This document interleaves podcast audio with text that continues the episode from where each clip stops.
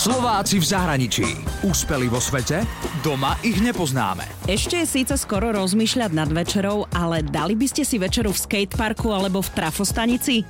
Dnes vám predstavujem Slovenku Ivon Hrnčiarovú, ktorá v Prahe organizuje pop-up večere. Ozaj, viete vôbec, čo znamená pop-up? Pop-up v našom prípade znamená, že tá naša reštaurácia Forbidden Taste vznikne len na jeden večer, iba na tú večeru a potom zanikne. U nás je to ešte možno obzvláštne o to, že je to miesto, ktoré nie je prírodzené a nie je spojené práve s tou gastronómiou. Takže ľudia poznajú len dátum a meno šéf kuchára, inak nevedia, kde budú jesť ani čo budú jesť. Ivon pochádza zo zvolená, študovala marketing a v Prahe pracovala pre školu varenia. Aktuálne žije v Prahe vyše 5 rokov a s manželom Tinom už 4 roky robia netradičné zážitkové pop-up večere Forbidden Taste. Vzniklo to ako hobby projekt, aby prinášali ľuďom zážitky.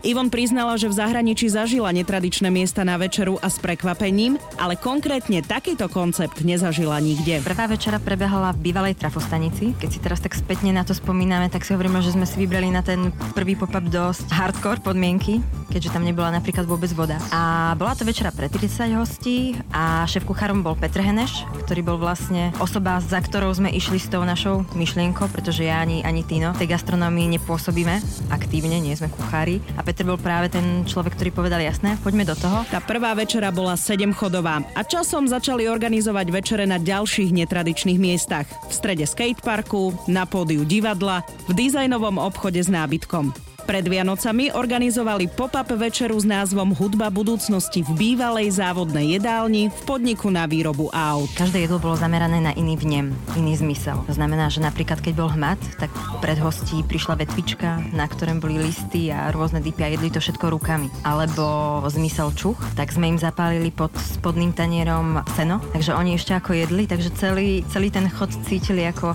ako to vonia. Takéto verejné pop-up večere robia trikrát do roka, ale súkromných aj firemných klientov, takže je ich viac. Eventy už robili aj vo Viedni a v Bruseli. O týchto netradičných večeriach sa môžete dozvedieť tak, že dostanete e-mail od organizátorov, ktorí vás majú v newsletteri. V maili je zároveň niekoľko otázok, na ktoré treba odpovedať. Ivon mi ich prezradila, tak si skúste na ne odpovedať. Aké bolo najnezvyčajnejšie jedlo, ktoré ste jedli a kde? Koho by ste pozvali na takúto večeru a prečo? A aké by bolo vaše posledné jedlo, kebyže je za hodinu koniec sveta? Ja by som si dala tatarčané pyrohy. Kto vie, možno aj tie sa niekedy dostanú do menu pop-up večere. Mimochodom hlásia sa aj alergény, pretože ak to vedia vopred, tak pripravia večeru, aby vyhoveli každému. Horšie je, ak sa to dozvedia až na mieste. Takáto večera stojí od 90 do 150 eur. Ak aj vy poznáte ďalších úspešných Slovákov a Slovenky v zahraničí, tak mi pokojne o nich napíšte na Slováci v zahraničí zavináč Express.sk. Úspeli vo svete? Doma ich nepoznáme. Slováci v zahraničí. Na Exprese a na www.express.sk.